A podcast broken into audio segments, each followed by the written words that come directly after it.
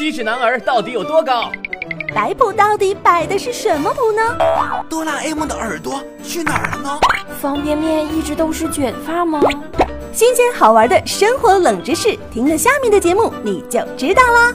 原来如此，各位好，欢迎收听《原来如此》，我是圆圆。今天我们要来说说桃李为什么会成为学生的代称呢？桃子和李子是两种水果，很受人们的喜爱。从很久以前开始，人们就喜欢将桃李代称为老师培养教育出来的学生。如果老师教龄时间长，教的学生多，就会说这个老师桃李满天下。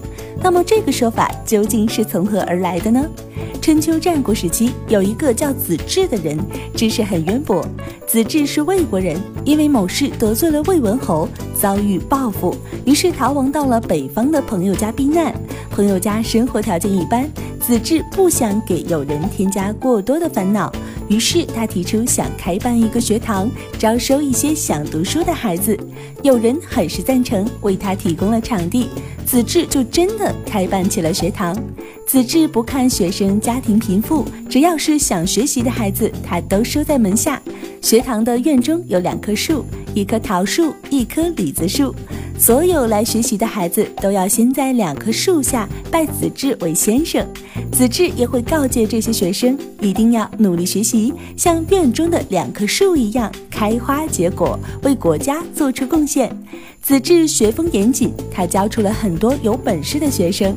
随着时间的推移，学生们也从当年的孩童长大成人。他们为了感谢老师，都在自家院子里种上了桃树和李子树。子至在后来的游学途中遇到了当年教过的学生，也看到了他们家中种的这两种树。于是他说道：“我的学生真是桃李满天下。”从那之后，桃李就成了学生的代称。学生众多，便被称为桃李满天下。想要了解更多好玩的生活冷知识，就听原来如此。